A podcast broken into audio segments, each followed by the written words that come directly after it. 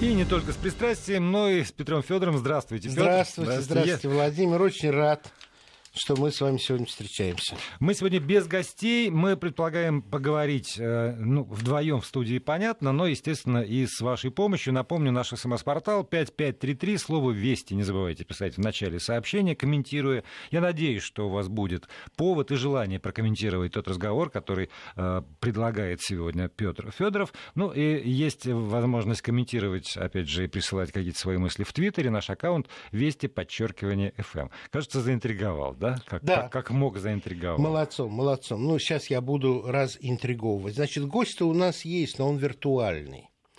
Это письмо... Заочный, скажем так. Заочный, заочный. Да, заочный. То есть... он, он, ну... он реальный, но он заочный, да.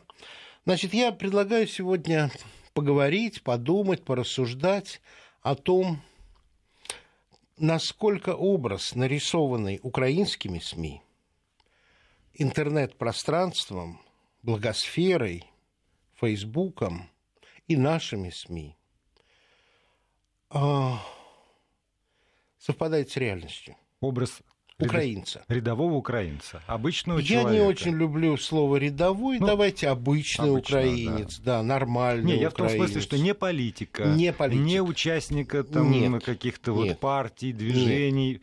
Обывателя. В хорошем смысле этого слова. Ну, давайте, в хорошем Человек, смысле. Человек, который занимается так, да, своей да, профессией, да. своим делом, и, в общем, живет вот в том составе, да, в эпоху да. перемен. Я немножко этого человека опишу. Это достаточно молодой человек, ему около тридцати лет. Он живет э, на западе Украины и является западным украинцем э, классической, в классической форме, потому что там есть корни, пришедший из австро-венгерской монархии. Я буду говорить очень описательно, чтобы его не вычислили, потому что одна из моих главных задач – не дать никому понять из заинтересованных, возможно, структур Украины, кто это такой, чтобы не подставить его под удар. Он занимается прикладным творческим трудом. Он мастер в сфере прикладного искусства. Я лишь однажды в жизни его видел. Мы вместе сидели за столом, и мы не вели никаких разговоров по острым политическим темам. Мы просто общались как обычные люди. Один на один или это была какая-то компания вообще? Это, это, была, это была компания с его старшим родственником, которого я хорошо знаю. После этого... Он через какое-то время нашел меня в Фейсбуке, и в Фейсбуке написал, что хотел бы со мной вступить в более тесное обсуждение, но не может Фейсбуку довериться, поэтому взял у меня почту электронную, и вот то, что я сегодня прочту, его письмо, оно было прислано по электронной почте. Я думаю, что моя аудитория, наша аудитория, аудитория нашей программы меня знает. И я кладу всю свою репутацию на то, что это реальное письмо, это не перекачка сочинений дочери офицера, это не вымышленное, это, это реальное письмо, и у меня есть возможность абсолютно это доказать. Вот, это я говорю для того, чтобы ни у кого не было сомнений. Почему меня это очень интересует? Потому что образ, который сформировался, ну, по крайней мере, в тех доступных мне публичных э, зонах, он достаточно непригляден. Он основан, в принципе, на честных и верных фактах, потому что кто не скачет, тот москаль. Было. Москаляку на геляку. Было. В Фейсбуке мы встречаемся с тем, что нас презрительно русских называют ватниками, что действительно уверены, что мы все пьяницы. И э, в тех э, интервью, э, фрагментах интервью украинских СМИ, которые выкладываются в Фейсбук, я вижу, что реально э, участники этих обсуждений либо считают, либо говорят о том, что мы все зомбированы, мы русские, мы, мы, мы, мы невосприимчивы к правде, а правдой обладают только они. Но справедливости ради надо признать, что есть и э, там, среди нас, скажем так, люди, которые пишут, вот, особенно вы знаете, в интернете, вот то я, же самое. Я хочу, они я зомбированы, хочу... они да. все фашисты, да. все западенцы да. ненавидят и всегда ненавидели нас. Да. И вот этот стереотип тоже они есть. Они все фашисты, они все убийцы, они все бандеровцы, они все из схронов, у них дух схрона жив. Я, я как раз вот молодец, я об этом как раз и говорю. Вот. Есть для этого основания? Ну, повторяю, есть, потому что мой опыт общения с украинцами не так велик. Я персона нон-грата на Украине, поскольку я ответственен за распространение канала эр тэ эр Планета, он запрещен, как и практически все российские каналы, то мой опыт общения, это, он ограничен э, международными встречами, там, где присутствуют руководители украинских СМИ, и беседы с ними, в общем-то, неутешительны. Они в огромной степени отравлены своей собственной пропагандой. И в то же время чувствуется любовь к своей стране, желание найти выход. Это все есть.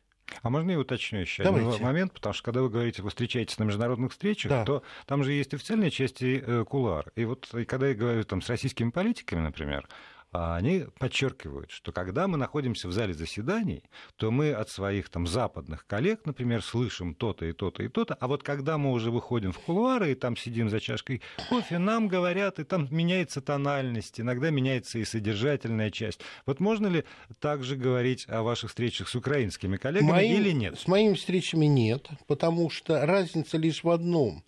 На официальном уровне это более жесткая риторика, типа Россия ведет неограниченную агрессию против Украины. В кулуарах это желание общаться, это желание Всё-таки. услышать, потому что, ну, с гордостью могу сказать, что у меня репутация достаточно разумного человека, не экстремиста, и поэтому...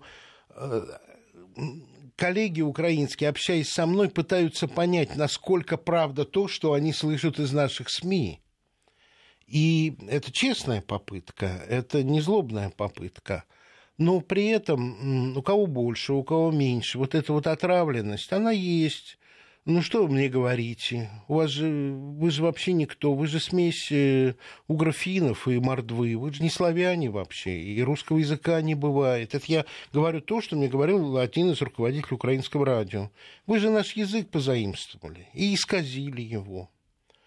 Опять Мы же, же Русь настоящая. Опять же, вот то же самое, теми же самыми словами я слышал от одного из московских политологов, что они не славяне, что они, значит, смесь, что нет никакого украинского языка, есть искаженный русский. Это две стороны давайте, одной медали. Вот да, давайте, зашоренность и идиотизм, давайте с моей как точки раз зрения. Вот, да. э, примем за данность то, что картина искажена. Да.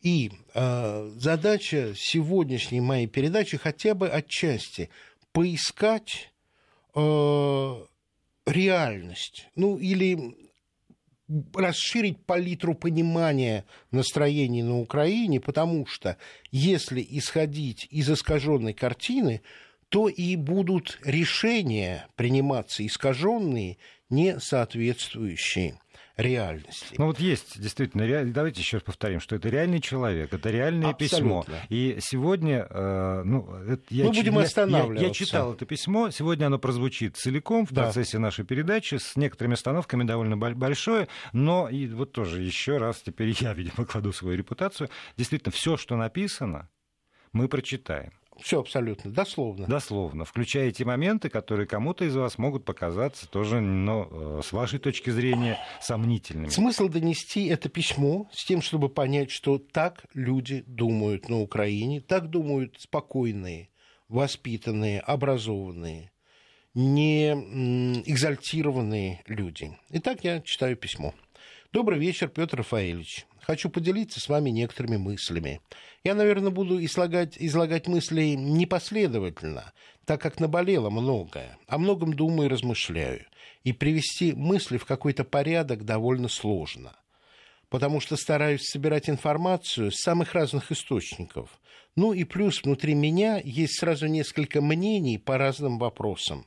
В каких-то вопросах я определился, а какие-то находятся в подвешенном состоянии. За последнее время я сделал такой вывод. В сети и средствах массовой информации много экспертов, в кавычках, которые по полочкам объясняют причины возникновения тех или иных процессов. И аргументация этих людей часто довольно обоснована. Многие знают историю, имеют аналитический ум и хорошо разбираются в происходящих процессах. Но есть одно «но». Практически не видно и не слышно, чтобы кто-то дал какой-то разумный ответ на вопрос, что делать, как достойно выйти из сложившейся ситуации. Должен же быть какой-то выход, правда, но какой? Выход должен быть таким, который будет учитывать реалии. Я постоянно думаю именно об этом вопросе. Конечно, разбираться в причинах нужно. Но также нужно искать и выход. Вы знаете, здесь можно делать уже паузу. Я и, об этом подумал. Да, и э, что, что важно? Вот что важно для меня в этом тексте? Э, человек, который живет на, на Западной Украине, да. Человек все-таки призывает и себя, и вас, собеседника своего, на сейчас и вот всех, кто слышит это письмо, все-таки больше думать о том, что впереди, абсолютно, а не о том, что сзади. Кто виноват и кому бить морду. И кого нужно уничтожить. Да. Не, не эти вопросы не главные, эти. А главное найти выход. Не Причем, как, как будет понятно из дальнейшего текста, он не ставит, как выйти из, там, найти выход из отношений даже между странами. Он про свое, он правда, он про свое. Вот как выйти, найти выход да. Украине из той ситуации, да. в которой она оказалась. Да, да, да. Но при этом его надежда на то, что и Россия при честном поиске выхода из ситуации не будет мешать. Но это я за него додумываю, угу. на самом деле. Я хочу обратить только на одну деталь. Человек вырос, родился на Украине. Чистый русский язык. Человек не из самого большого города запада Украины. Ну, давайте дальше. Сейчас пауза-то будет побыстрее. Очередная революция не получилась. Не страшно. Есть еще ряд стран, где можно продублировать, учитывая предыдущие ошибки. Многоточие. Как я понимаю, это достаточно иронический вход, и он касается организаторов революции, которых э, наш с вами собеседник заочный не называет. Ну, идем дальше. Складывается впечатление, что ваши, в кавычках, геополитические друзья, а вот тут уже обозначается, да, угу. кого он имеет в виду, хотят по максимуму расшатать всех ваших соседей и Россию соответственно. Европейцы начинают понимать свои ошибки и стараются выйти из сложившейся ситуации так, чтобы было не очень стыдно, в скобках, хотя им разве бывает когда-то стыдно? Знак вопроса, восклицание, многоточие. Мне кажется, что они и хотели бы выйти из американской орбиты, но не знают как.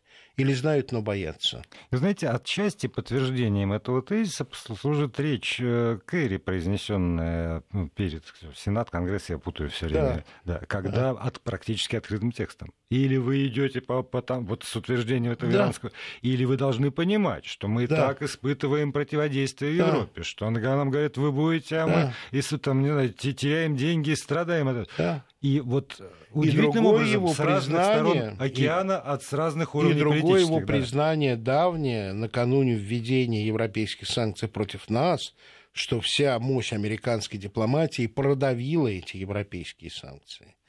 Но любопытно то, что вот это, этот абзац, он никоим образом не отличается от нашего спокойного, но э, горького понимания ситуации.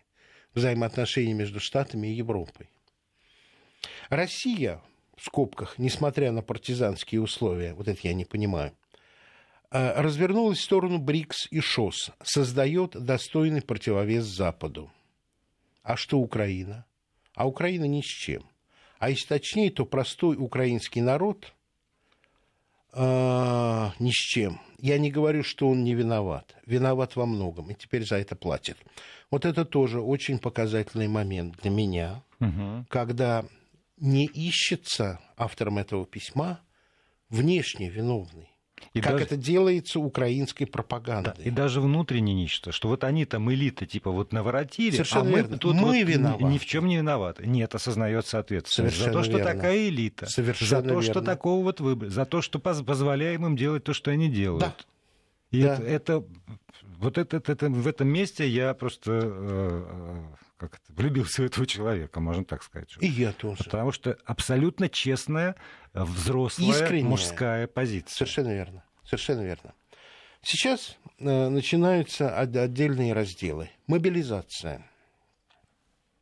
Практически в каждом селе и городе есть погибшие в зоне АТО. Несмотря на активную пропаганду в СМИ, никто воевать не хочет. Мобилизации проваливаются одна за другой. С одной стороны, мы видим сюжеты, где показывают насильственную мобилизацию, а с другой стороны, главы сельских советов сами предупреждают своих жителей о том, в какой день планируется приезд призывной комиссии. То есть сами способствуют тому, чтобы мужики прятались кто куда. Конечно, этих сельских глав прессуют за это, но они все-таки стараются людей сберечь. Также у меня есть серьезные подозрения, что даже сами военкомы не выкладываются по полной в плане поиска призывников. С одной стороны, они должны выполнять приказ, а с другой понимают, что нечего людям ехать воевать. Ну, мне кажется, даже комментировать ну, нечего. Да, в этом это потрясающий сильный кусок. То есть абзац, кусок, извините, это сленг такой. Конечно, есть люди идейные, которые идут добровольно, но их очень и очень мало. Но даже если пристально рассмотреть добровольцев, то можно увидеть, что большинство из них это уголовники, представители криминалитета и обычные люди из сел. По моему, по моему наблюдению, из деревень берут на порядок больше людей, чем из городов. Городские слишком умные и шустрые, а командованию нужна серая, бездумная масса. Ну, безжалостно.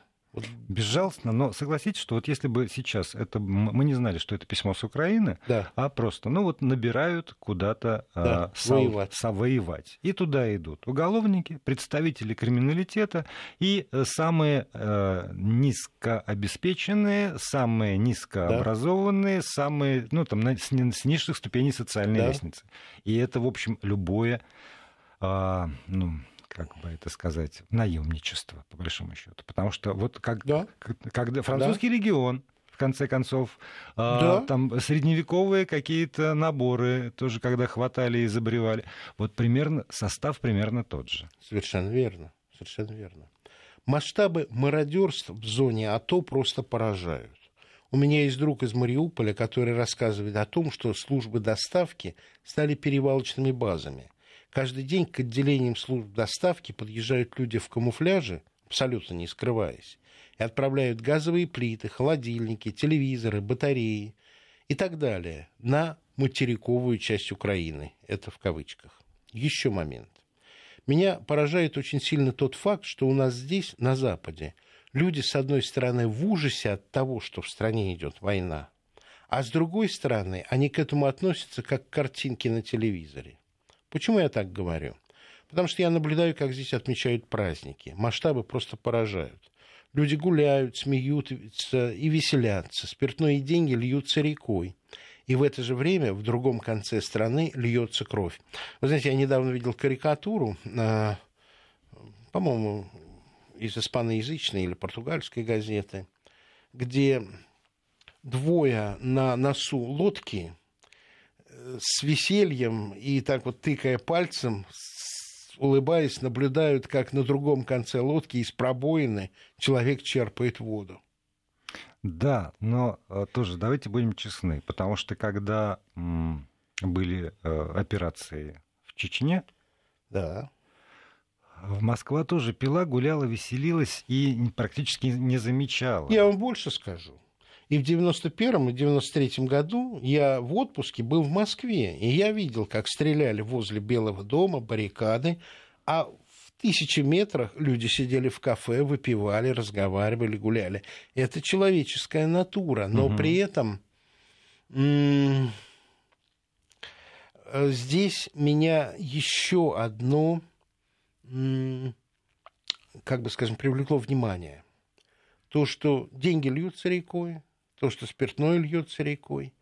И это не вполне соответствует с рассуждениями о гибельном состоянии украинской экономики. О, ну, потому что То есть украинская экономика, она, конечно же, официальная, открытая, находится в тяжелом положении, но серая зона, по-моему, как когда-то у нас, если не равняется, то приближается по объему. Но пойдем дальше. Он еще про это напишет. Да, да. хорошо. Да, спиртные деньги льются рекой, и в то же время на другом конце страны льется кровь. А вот, видите, я зря это говорил. Это похоже на корабль, который начал тонуть, и какая-то часть уже под водой, а на другом конце корабля бал. Он сам приводит это. И еще. Из страны выехало такое количество молодых людей, что это просто поражает. Даже сейчас в визовых центрах очереди за визами на четыре-пять месяцев вперед. Люди выезжают массово.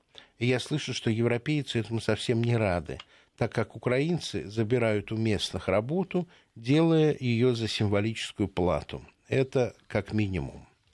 Плюс еще наркоманы, алкоголики, тунеядцы делают жизнь европейцев еще более интересной. Ну, это... Да, вот здесь, позвольте, раз... тоже такая Давайте. ремарочка. У меня ну, есть... я говорю, что это с иронией. Угу. У меня есть очень хорошие э, друзья в Польше. Угу. И когда э, Евросоюз принял решение о квотировании вот этих беженцев из, э, там, из Италии, да. распределение, я как раз его спрашиваю... Беженцев, которые в Италию прибыли из, из, север... из Северной Африки. Да. Да. Вот. Я его спрашиваю, а как у вас в Польше с, с этим делом? Угу. Тоже же квота пришла? Чего вы думаете? Что, что говорят у вас в Польше? И он мне рассказывает, что, ну, в общем, мы спокойно к этому относимся. Где-то там вот на севере Польши будет такой лагерь э, перевалочный, они там, потом их будут распределять по муниципалитетам. Но вообще, говорит, у нас же есть... три э, таких потока беженцев. Угу. С одной стороны, это, вот, э, это север Африки. Да. С другой стороны, Польша приняла католиков с Ближнего Востока, которые были вынуждены бежать, угу. э, спасаться от ИГИЛа. двести с чем-то семей католических Польша приняла, и это просто вот это святое, потому что братья по вере, да. и поляки их там обцеловывают. А с третьей стороны, говорит, с Украины довольно много людей, но они не то чтобы беженцы, он говорит, ну, во всяком случае, их много появилось. Ну, Я говорю, да. и что, поляков раздражает сильно это дело? Он говорит, нет, поляков не раздражает. Мы все-таки в отдельной ситуации, потому что в восьмидесятые, там, девяностые годы поляки ровно в таком же положении были в Германии, uh-huh, во Франции, uh-huh, Великобритании, uh-huh. вот по всему миру. И поляки на уровне там, сердца, что называется, понимают, Понимаю. понимают, и поэтому, в общем, спокойно к этому относятся. Но это, говорит, поляки, а если вот пересечь уже границу там, Польши и Германии, то там отношение немножко другое, потому что уже все там наелись уже всеми потоками, и еще один поток, это раздражает, и люди не очень понимают, чего бежать, потому что вот, на уровне, это тоже, это не политик, никакой не журналист, uh-huh, uh-huh. Это, это просто обычный, обычный человек, человек, человек да, это, его, не его преподаватель э, университета, который смотрит вокруг, беседует со своими студентами, с, там, со своими друзьями, вот он мне выдает периодически такое резюме, некий срез общественного мнения. Слушайте, а у нас не новости ли? Ой, у нас, да, ну, новости, но пока еще нет, идет все уже, идет наш коллега, поэтому мы давайте прервемся, и дальше после новостей мы это письмо дочитаем и докомментируем. Напоминаю, смс-портал пять пять три три, слово «Вести» в начале сообщения, пожалуйста, пишите.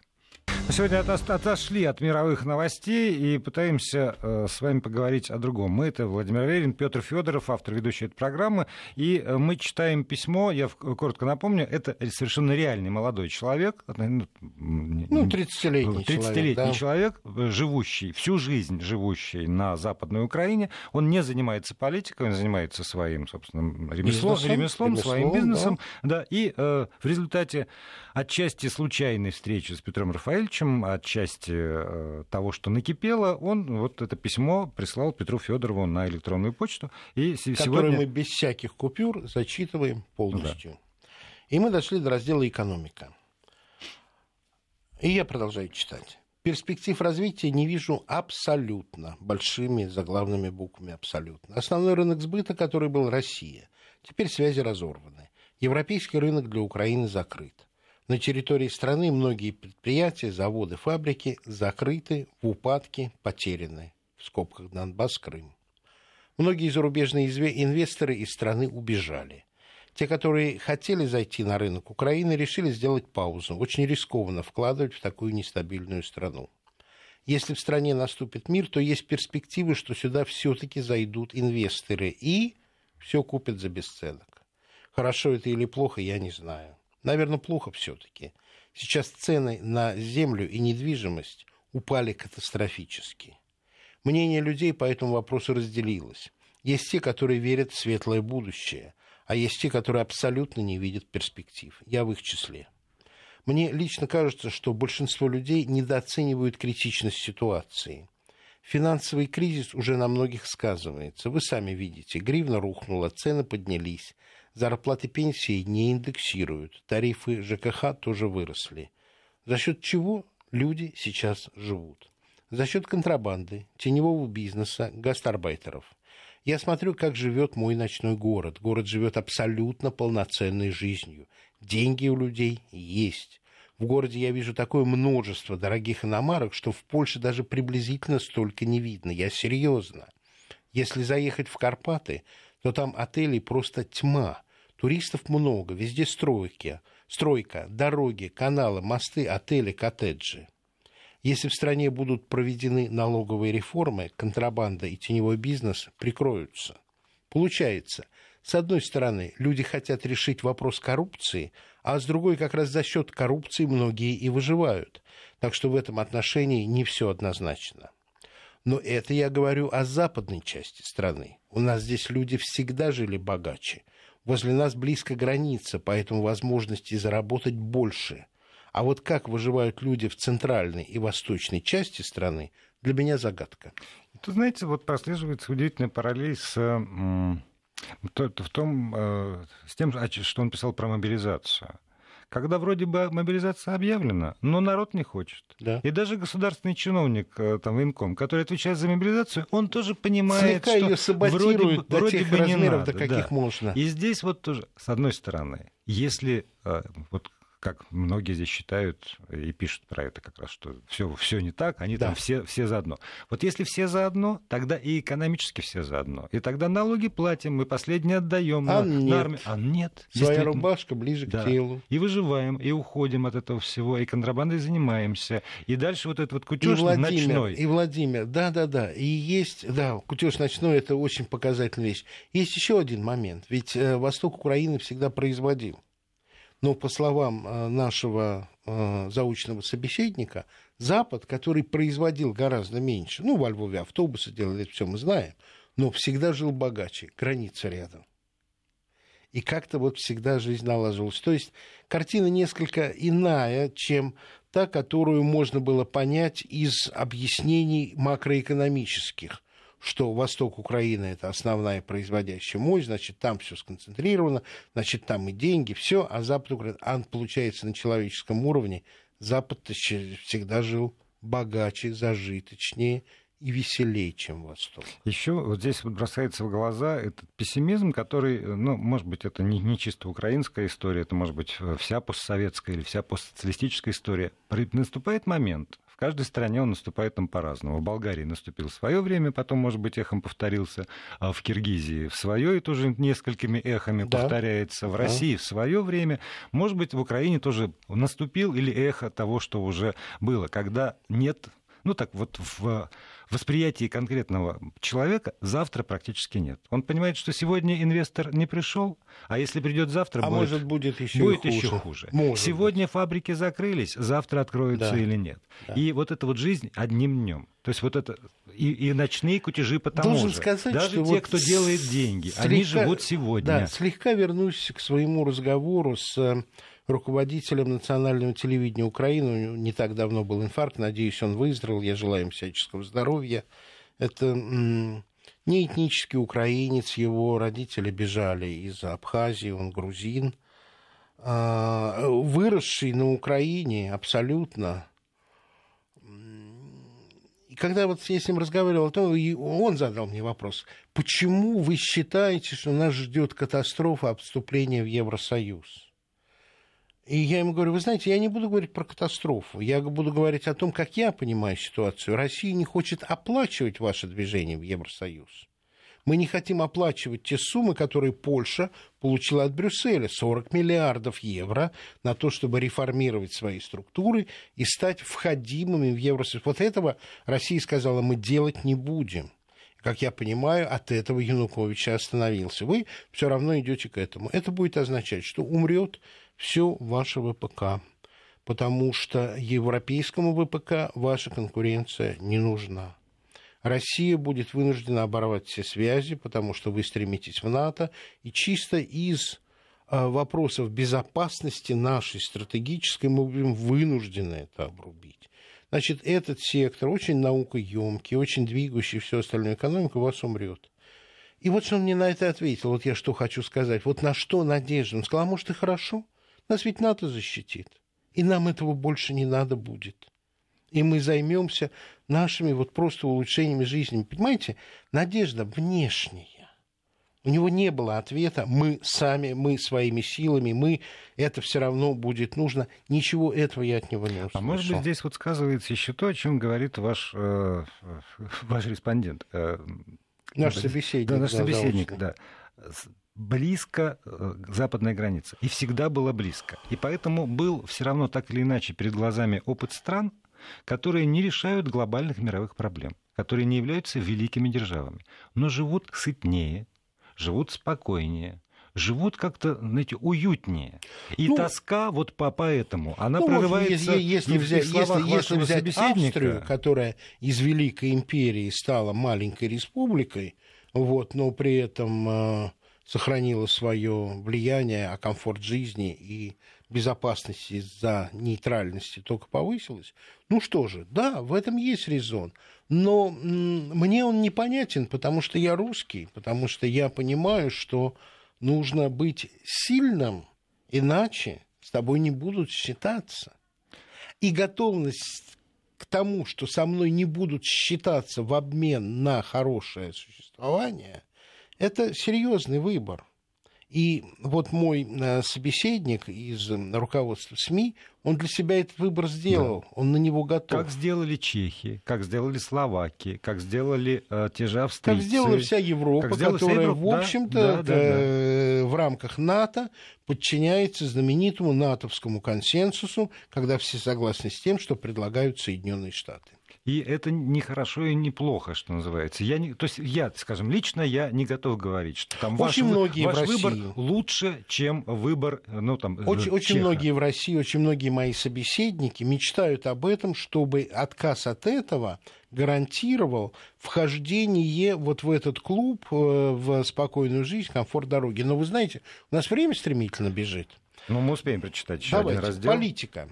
Очень все сложно. Думаю, что теперешняя власть окончит плохо. Или убегут, или посадят, расстреляют, или трибунал. Возможно, некоторые приспособленцы выживут. Наши это умеют. Если и наступит момент примирения с Россией, я надеюсь на это, то это будут делать не эти политики, так как эти позволили себе слишком много резких высказываний в адрес России, ВВП и прочих. Этими ВВП — это Путин. Этими высказываниями они сожглись после себя мосты. Назад пути нет, так же, как нет и будущего. Политику ВВП я во многом понимаю. Время работает на него. И то, что он не поддался на провокации, которые вынуждали его к активным действиям, сохранило много жизней. Если вернуться к моему вопросу, что делать, то я лично ответа не знаю. Многие люди, я думаю, что подавляющее большинство, это его оценка, недовольны этой властью. Но оппозиции как таковой нет, это просто название. К радикалам народ тоже особой симпатии не имеет, так как устали от войны, а радикалы мира не принесут. Если радикалы и начнут какую-то смуту, то хорошего от этого будет мало. Эта власть имеет хоть какую-то поддержку в мировом сообществе, а радикалы будут вне закона однозначно и только приблизят конец нации». Поэтому в какой-то мере альтернативу этой власти я не вижу. хотя она мне не нравится абсолютно. И вот здесь вот тоже... это для меня был абсолютно неожиданный абзац. А для... Нет, а для меня как раз и ожидаемый. Он судит о своих соотечественниках, которые не имеют возможности или боятся, или ее просто физически нет высказаться. Но по этому абзацу я понимаю, что он транслирует не свое одиночное мнение, а он транслирует то, что слышит или готов услышать от своих соотечественников. Но тоже ведь вот как бы я как раз ожидал такой абзац, потому что понятно, что крайне правые нет. То, что существует сейчас, не вызывает никакой симпатии. Я имею в виду весь комплекс. Да, но и, и нет... Я имею в виду весь комплекс, нет, в том числе слова артикулированной... о том, что он понимает да, политику да, да, и да, действия да. Путина. И нет артикулированной оппозиции, которую бы можно было разделить. И, в общем, разделить политических взглядов ничьих... Вот нету у него вот такой... Нету никого на этом поле, как, с которым можно было бы разговаривать. Но у нас новости, а потом продолжим. Если вы только что присоединились, напоминаю всем, что мы зачитываем письмо реального человека, живущего на Западной Украине, довольно молодого. Он занимается своим делом, ни в коем случае не вовлеченный в какие политические движения и партии. Прислал Петру Федорову э, письмо о том, как он понимает все то, что происходит сейчас вокруг него. Зачитали политику. Э, есть еще две части. Да, давайте да, их да. прочтем. И... А реакция есть какая-нибудь? Е... А, да. пять пять три три, слово «Вести» в начале сообщения. Наш эс эм эс-портал. Анна из Москвы пишет. Вы так долго и мучительно все это зачитываете. У меня плохие интонации? А, нет. Все это известно, пишет Анна. А мне неизвестно. Вот, и мне было неизвестно, Анна. Вот удивительным образом, может быть, вам это известно. А я, когда первый раз прочитал это письмо, у меня был комок в горле. Потому что для меня Для меня это очень важный человеческий документ. А для меня информационная бомба, потому что я просто не представлял себе. Хотя встречал этого человека, мы не говорили о политике, но давайте продолжим. Продолжим, вот, да, потому что действительно, может да. быть, это известно Анне, но очень, многих, для, очень для многих это звучит как откровение. Ну, для уверен. Меня, по крайней мере, если Анне скучно, может, не слушать, а может быть, кому-то и интересно то, что мы с вами сейчас мучительно зачитываем. Русский язык. Могу уверенно сказать, что именно эта тема, подчеркнута, искусственно раскручена российскими СМИ. То, что русскому языку не хотят дать какой-то особый статус, да, это правда. То, что Фарион или еще какие-то экземпляры говорили что-то радикальное в отношении русского языка, тоже были моменты. Я думаю, что это были сознательные провокации, не более. Но никто не запрещает разговаривать на русском. И никакого прессинга по этому вопросу абсолютно нет. Здесь... На Западной Украине можете говорить на русском сколько угодно. У меня много клиентов с центральной и восточной части Украины. И когда я говорю с ними по телефону, перехожу на русский. Это бывает в офисе, на улице, в транспорте, где угодно. Мне еще никто из окружающих меня людей ни разу не сделал замечания. А почему это я говорю на ру... почему это я говорю на русском? Никто не сделал замечания, почему это я говорю на русском. Мало того, год назад я с семьей поехал отдыхать вглубь Карпат. Так там я русский язык слышал чаще, чем украинский. Автомобилей с русскими номерами очень много, и никто никому стекла и морду не бьет. Вы же сами видите, что у нас большая половина политиков говорит на русском. Так что я часто удивляюсь, когда слышу, что на Украине кто-то кому-то запрещает говорить на русском. Это пропаганда.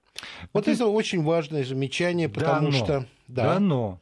Но при этом он признает все, что провокационно было сказано в самом начале реформ после Майданных, которые, собственно, и спровоцировали э, желание Донбасса защитить свою возможность русской культуры и русского языка. Да, потому что, на самом деле, вот тут важно, что он э, укра... западный украинец, он украиноязычный. Да. И он видит, что вокруг можно говорить по-русски, а тут я подтверждаю, я тоже забирался в самые глубины Карпат, в деревушки, да. и там совершенно спокойно говорил на русском языке, вообще никому да. это там, не мешало, и со мной разговаривали, даже если не могли говорить по-русски, я по-русски, они по-украински как-то понимали да. друг друга. Но он вряд ли понимает э, настроение... русскоязычных семей, которые хотят, чтобы в школе можно было математику ребенку учить. Статус. Да, чтобы был статус. Чтобы был статус. Чтобы было языка. Не обидно, между Совершенно прочим. Верно. Что для него не является тем, что вот его кожа не болит. Не является. От этого, да. Вы знаете, что единственным вузом, который оставил преподавание на русском языке в домайданной Украине, был Симферопольский университет. Во всех остальных это то, было... То-то и оно. И для него не проблема. Потому это что он верно. математику и физику он там может это учить верно. на украинском языке. Да. А ребенок из русскоязычной семьи заведомо отстает, если ему начать в школе преподавать все эти вот точно, ну, там, любые предметы на языке, он который призна... не является... Он, он, да, вы совершенно верно говорите. Не болит. Но при этом за русский язык не преследуют. Это вот да. это, это, точно. это мы должны иметь в виду. Ну, давайте, личная жизнь. Финал практически. Да, в подвешенном состоянии. Лично я завтра выехал бы из Украины. Здесь перспектив не вижу. А нормально жить хочется. Препятствием является жена, в скобках, не хочет оставлять маму одну. Плюс, если и выезжать в Россию, например, то стоят вопросы документов, источников дохода, жилья. То есть с ребенком пяти лет куда-то выезжать – это серьезный вопрос, так как через год пойдет в школу. И желательно, чтобы до того, как он пойдет в школу, ребенок уже имел все необходимые документы и плюс был готов в школе. А вот тут очень любопытно, нужно выучить язык. Правда, он не говорит какой – польский, венгерский, русский, но… Любой. Любой для того, чтобы в школу можно было пойти. Ну да, но можно понять и так, что ребенок по-русски говорить не может. Это да. Так что ситуация интересная. На данный момент живем и здравствуем. Повестку не дают, жилье есть, с работы все налажено, и ехать никуда не хотелось бы. Но умом понимаю, что нужно именно сейчас делать выбор, а не срываться в последний момент. Думаю и надеюсь, что Бог даст мудрости. Возможно, я написал что-то лишнее, но я изначально думал писать именно в таком свободном формате. Поэтому, если у вас возникнут какие-то конкретные вопросы, обязательно пишите. Я постараюсь давать более точечный ответ. Желаю успехов. Искренне ваш. Ну, я ему попросил разрешения на то, чтобы прочитать это письмо, не обозначая и скрывая всю возможность. И жду, что будет еще письмо. Можно я тогда воспользуюсь тем, что вы здесь, и попрошу наших слушателей, если по прочтению этого письма, а вы услышали действительно целиком и полностью, с одной стороны, вот репутация Петра Рафаиловича по поводу того, что это подлинный документ, подлинный. С другой стороны, действительно, моя репутация на кону, потому что прочитано каждое слово в этом письме изложено. И с той пунктуацией... Да, и орфография, да. Вот с соблюдением всего на все. Если у вас по прочтению этого письма возникли свои конкретные вопросы к этому парню, то э, можно сейчас их сюда прислать, да. И Петр Фаильевич э, да, их, их, задам. их задаст и получит действительно более точечные ответы. ответы. А пока вот реакция, которая есть, если можно, ее тоже, наверное, стоит комментировать. Здравствуйте, короче, чистоплюйство. С одной стороны, совершенно не хочет разгребать конюшни, а с другой, как бы принять красивую позу страдальца и умное выражение лица легко на так Запад. Осудить. Легко так осудить. Я не согласен с этим абсолютно, потому что это обычная, нормальная человеческая позиция. Да, он не боец, да, он не, не идет на баррикады. У него жена, пятилетний ребенок, ему жить надо. Это большинство людей так живет. Вот, но, вы знаете, у нас остается совсем немного да. времени. Я хочу попрощаться, потому что в следующий раз эфир будет второго сентября. Я все-таки уезжаю в отпуск на две недельки. Угу. Вот. А второго сентября у нас с вами будет очень интересный собеседник. У вас без меня. Очень жалко. У вас не со мной будет эфир второго сентября. Очень жалко, потому что это будет мой индийский друг Винай Шукла, который долго прожил в России, у которого есть очень интересный взгляд на то, что такое индийская цивилизация и как она связана с Россией. Ну, Владимир, тогда мы с вами прощаемся вообще насколько? До середины сентября? До середины сентября, да. Хорошо да, вам значит, отдохнуть, у вас, хорошо мне отдохнуть. Меня. Сейчас, видимо, мы вызываем раздражение у тех, кто в это, это лето проводит без отпуска, а вынужден работать. Но тем не менее... Ну, две недельки-то мне простят. Вам, да. Вам обязательно. Да, ну и последняя реакция, может быть. Я надеюсь, что таких большинство, написал Костя из Питера. И, в общем, я тоже надеюсь, что таких людей, людей задумывающихся, людей, которые не идут за клише, действительно большинство. Они подают везде. Нам надежду. Спасибо. Спасибо вам.